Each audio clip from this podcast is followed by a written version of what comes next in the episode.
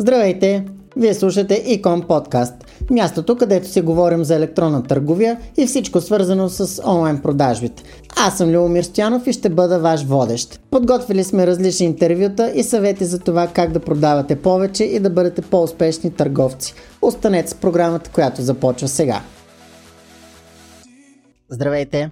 В днешният епизод на Икон Подкаст ще разкажа малко повече за маркетинг мастер класа, който може да бъде поучителен за това как TikTok се изстреля на върха и стана много популярна социална мрежа, особено сред младите. Зан Киминг винаги е бил много амбициозен човек, но не би могъл да предвиди лудостта, която е предстояла пред него и компанията му ByteDance. Вие сте компания с приложение, което е невероятно популярно в Китай, но сега искате да се състезавате по целия свят срещу най-големите технологични гиганти. Имате различни варианти. Ето вариант 1. Той е да откриете най-добрите служители от конкурентите и да ги откраднете, както Facebook и YouTube, и съответно като им предложите по-високи заплати. Те след себе си трябва да донесат ноу-хау и умения. Вариант 2 е да плащате на инфуенсъри, споделящи съдържание във Facebook и YouTube, за да дойдат и да публикуват във вашето приложение. И вариант 3 да налеете милиарди долари в пускане на реклами във Facebook и YouTube и да се опитате да прелете потребители от вашите конкуренти. Безспорно труден избор, но ByteDance успяват да направят и трите. Виждате ли, успехът на TikTok никога не би трябвало да се случи. Настоящите крале на генерираното от потребители съдържание можеха да го спрат, но те подцениха TikTok и не разбраха, че са сериозен конкурент едва докато стана твърде късно този момент TikTok са откраднали толкова много от създатели на съдържание, съответно и аудитория от тези бехемонти, че снежната топка вече не може да бъде спряна да се превърне в лавина. Разбира се, причината всички да ги подценяват е, че темпът на растеж на TikTok е безпредседентен. Те се превръщат в феномен от нищо в нещо за изключително кратки срокове. Как го направих? Когато ByteDance пускат китайската версия на TikTok, те използват някои противоречиви техники за популяризиране – Например, те са сключили сделки с магазини, продаващи мобилни телефони. Договорът кара собствениците на магазините да разопаковат устройствата, да инсталират приложението им, след това повторно да запечатат котията на телефона. По този начин приложението вече е в устройството и готово да бъде на върха на пръстите на бъдещите ползватели. Първият голям маркетинг ход, който компанията предприема с стъпването си на глобалния пазар е насърчаването на потребителите да споделят своите видеоклипове в TikTok – но и в други социални мрежи. Това може да ви се струва грешно, защото TikTok би искал да улесни хората да публикуват видеята си в Instagram или в YouTube. Всеки видеоклип в TikTok има воден знак в ъгъла, който популяризира приложението. Готов съм да се обзаложа, че дори и никога да не сте изтегляли TikTok през живота си, сте виждали видео с водния знак. Това е безплатна реклама. Този воден знак трудно може да се премахне без допълнителна обработка на видеото. А кой би се занимавал? Не трябва да забравяме, че TikTok направи толкова по-лесно създаването на съдържание благодарение на функциите за редактиране в самото приложение. Потребителите ще създават видеоклипове в TikTok, след което ще отидат и ще ги публикуват във всичките си други социални медии, давайки на TikTok безкрайен безплатен маркетинг. Друг партизански ход на ByteDance е фактът, че те правят фалшиви профили в много от социалните мрежи и препубликуват много от най-добрите видеоклипове в TikTok. Те са наясно, че ако видите достатъчно често водния знак на TikTok, в крайна сметка ще отидете и сами ще изтеглите приложението, защото се създава шум около него. Трети маркетингов подход, за да създадат рекламна кампания, повечето компании наемат скъпи консултанти, звукосаписни студия, редактори, актьори, дизайнери и така нататък. ByteDance просто използва видеоклипове, които хората вече са качили в TikTok като реклами.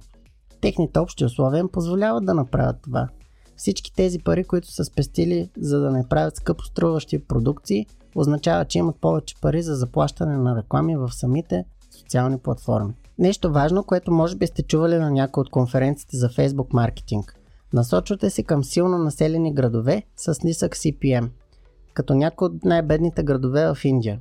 Това ви осигурява много изтегляния бързо и ефтино, което може да изстреля приложението на върха в класациите в App Store или Google Play.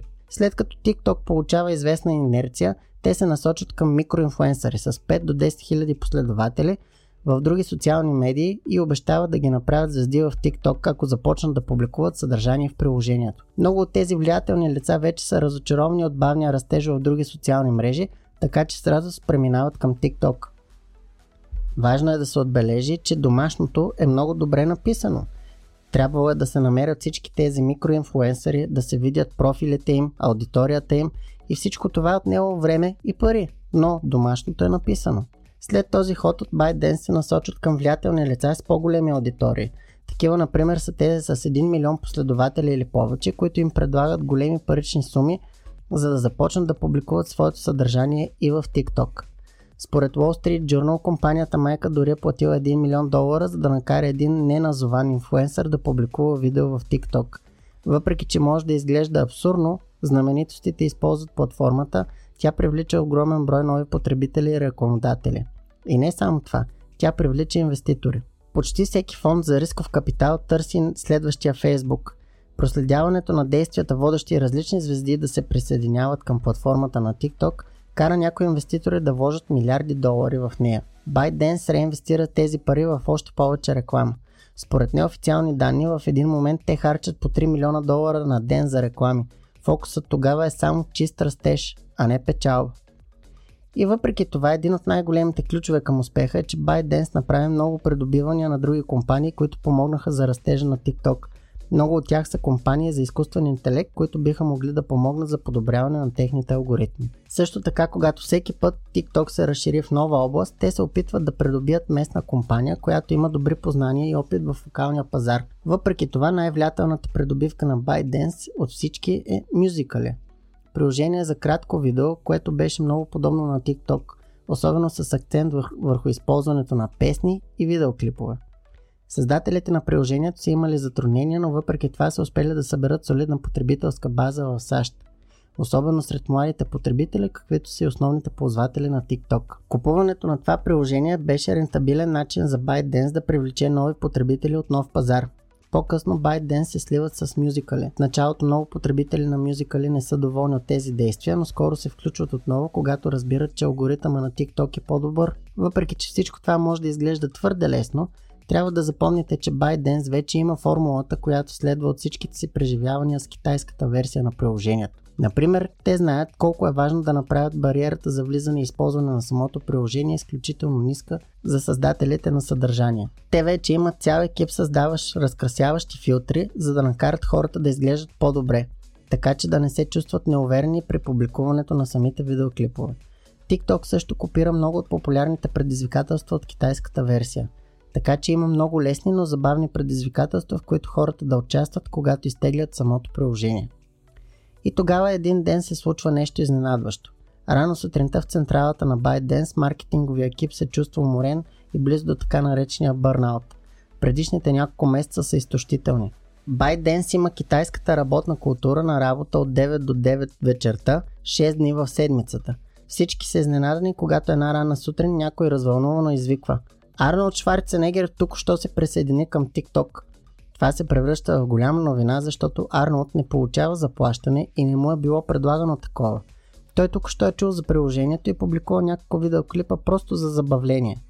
Това генерира безплатна реклама за TikTok и им доказва, че са достигнали повратна точка. Вече не е необходимо да плащат на звездите, за да се присъединяват и ползват приложението.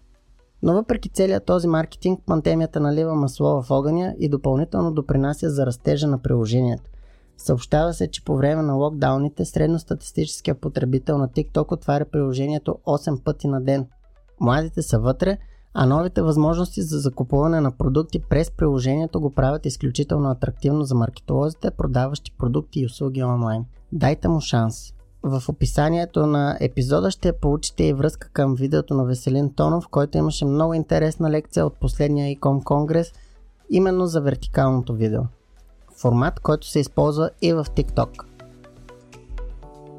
Това беше всичко за днешният епизод на Ecom Podcast. Следете ни в социалните мрежи, като напишете Ecom Конгрес в Facebook, YouTube и Instagram или като напишете Ecom Podcast във вашата платформа за подкасти. Аз бях Леомир Стянов и ви пожелавам повече продажби. До скоро!